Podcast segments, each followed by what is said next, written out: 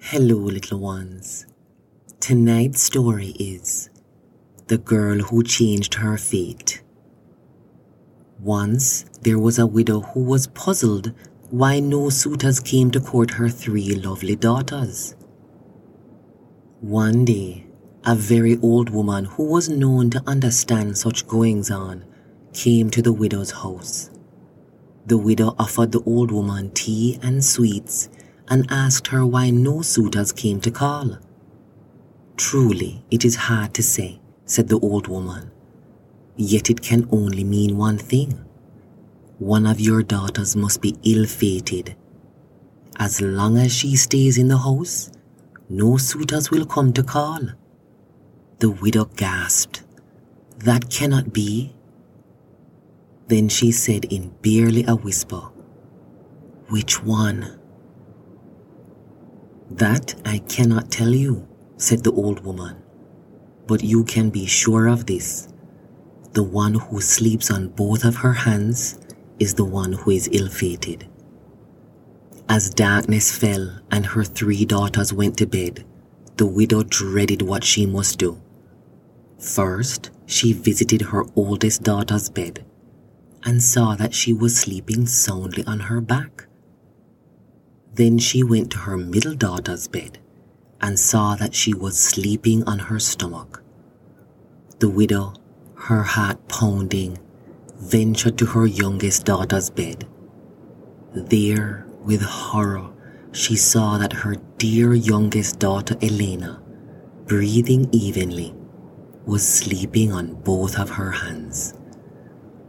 The widow felt weak she sat on the bedside and wept silently. Her tears fell on Elena's hands and the girl awakened. Mother, she cried, what's the matter? The mother could not bear to tell the girl the truth. Why, it's nothing, nothing at all, she said through her tears. Elena insisted. Finally, the mother shared with her what the old woman had said. Then I must go, said the girl firmly. Her mother protested, saying what the old woman had said was probably nothing at all. But no matter what the mother said, the girl continued to pack. At last, seeing she could not stop her daughter from leaving, the mother packed for her a large basket of food and kissed her on the cheek. Elena traveled far and wide, Always she got a job, but always the job ended in disaster because of her ill fate. Finally, she met a queen who took a liking to the girl. Surely you must be ill fated, said the queen, shaking her head at the girl's latest disaster.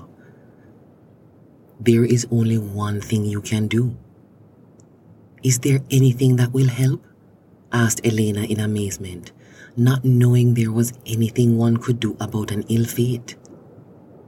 You must find your fate, said the queen firmly. All the fates live in the mountains far beyond. You must find the one that is yours, and she must accept a gift from you.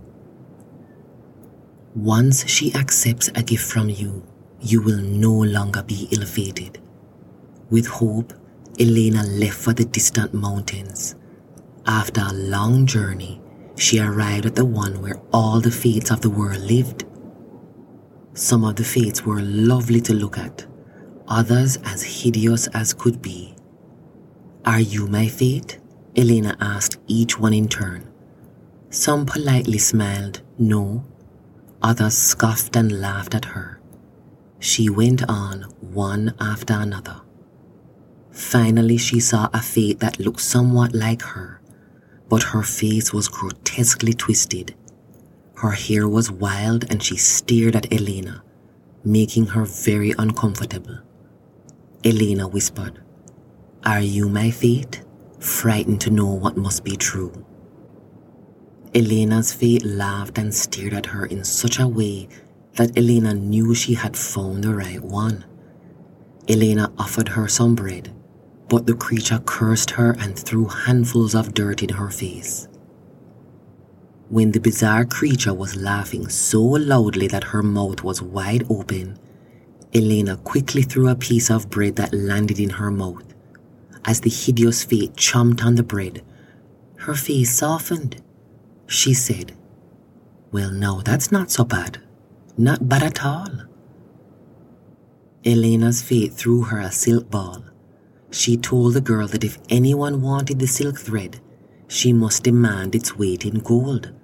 Then she abruptly turned and left. Delighted, Elena returned to the castle. A young man heard about her silk thread and asked to buy it for his sister's wedding.